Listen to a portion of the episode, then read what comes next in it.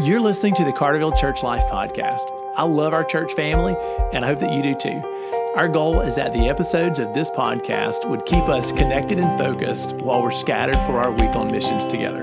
I hope that you're blessed by what you hear today. Hey, church family, welcome back to the podcast. It's Brick here, and I want to thank you for tuning in today. I'm really excited about our Friday podcast because today I have a great guest sitting in with me. Um, my guest is Nan Perdomo, and Nan is a friend of Carterville. He's got family in Carterville, um, and I'm grateful that he's here to share with us.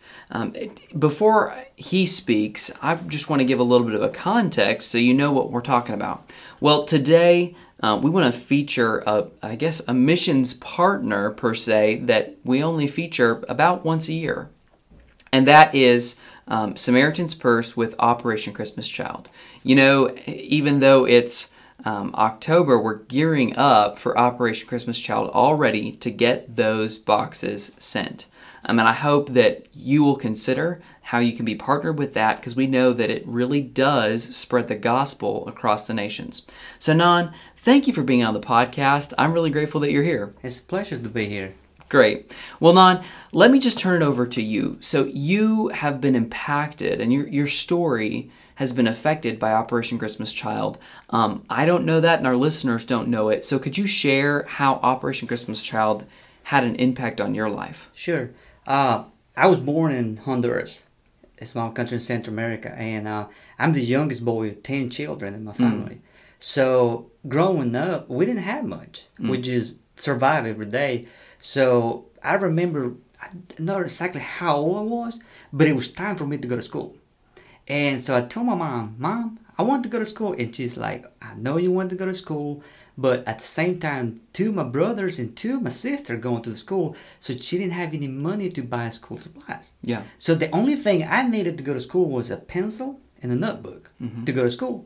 But we didn't have anything. See, we didn't have running water. We didn't have electricity. Mm-hmm. We had dirt floor. I didn't have shoes until I was thirteen years old. Mm. So, but one thing that my mom always told me was pray. We're going to pray, and we're going to ask God to provide a way for you to go to school. So we prayed every night, asking God, God, provide a way for me to go to school, because what happened in Honduras is if you don't go to school, you ended up on the streets. Mm, yeah. And you ended up, I don't know, doing things you're not supposed to be doing. I had a lot of friends that didn't go didn't go to school and ended up in jail yeah. and doing other stuff. So it was that time for me. So every year, Mom, I want to go to school, but she didn't have any money. Until one day, we heard about some missionaries coming to the village, and they were giving free stuff. And I heard free, and I didn't have anything. I said, I'm going. I went to the to the little church, and they presented the gospel. And then at the end, they handed me a box. It was the most beautiful box ever. Mm. It was wrapped up on Christmas paper. And uh, I stared at the box for a few minutes, and people say, what's wrong? I was like, nothing wrong. This thing is beautiful. Mm. They said, you got to open it. And I was like, why? I don't want to break it. They said, you got to open it to to see what's inside. So I began to open the box, and it was like a light in there. And that shoebox, mm-hmm. it was a notebook on top. Mm. At the bottom was a, a pack of pencils, five pencils. Wow. And I stopped there. And I ran and told my mom, look, look what I got. Yeah. And she's like, yeah. And I said, I'm going to school now. And she's like, I told you God was going to provide. Yeah. But in that box, I remember it was a coloring book, crayons, mm. scissors. I didn't know what the crayons were for. Mm. I began to, you know, figure out later on, but it caught my eye when I saw the notebook and the pencil. And the pencil. And I put it all back together, and I just sit there and say, man, this is great. I'm going to school. So I began to ask the missionary, who sent me this? Why? Mm-hmm. And they say, people in America. And I'm I'm like, I don't have friends in America. I don't yeah. have family What's in America. What's the point? Right? And they say, well, they start explaining to me the love of Jesus. Mm. And they love Jesus. Jesus loves you. And this is a gift from God. And I began to understand why my mom was saying, pray, asking God He will provide a way for you. So that shoebox with those pencils and that notebook, I was able to go to school mm. and and learn how to read and respect others. Mm. So a few months after that, I gave my life to Jesus. Mm. And everything began to change. People asked me, what's wrong with you? I said, well, this is what happened with me. And I began to tell people what happened with me. And it all started with that shoebox. Yeah. See, that shoebox put me from the street to the to the school. Yeah. Basically, what I see. When I look at my life back, I see that God was in it. Yeah. Jesus was in it. So this shoebox was a big, big part of my life.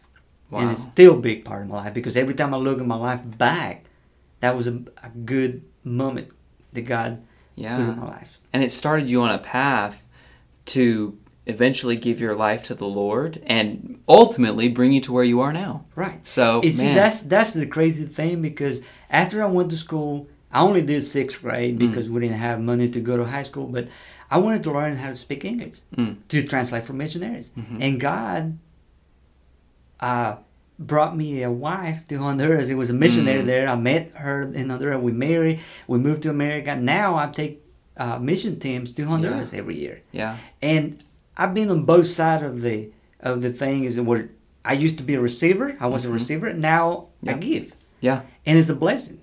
Mm. To give. Absolutely. Wow. Well, Nan, thank you for sharing, and, and I appreciate that testimony.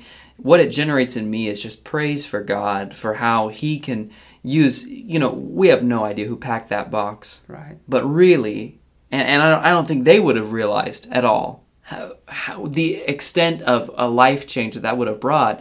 But because they were faithful to pack that box and to, to pray over it, to pray for you ultimately, mm-hmm. even though they didn't know your name, um, the Lord was able to use that to work through you. So that is a wonderful story, and I'm thank thank you so much for coming in and just being able to share that testimony. I'm encouraged by it. Yeah, no problem. And then that's what I tell people.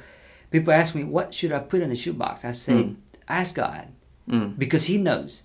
And remember this, there's always a kid around the world waiting for that answer prayer. And you yeah. can be that person. And ask God, and He will tell you what to put in that shoebox. That's right. It doesn't matter if it's toys mm. or, or school, or school supplies. Mm-hmm. See, my sister received a teddy bear, and we didn't never receive a hug from our parents because mm. that's the culture, you know. And she hugged the teddy bear every night.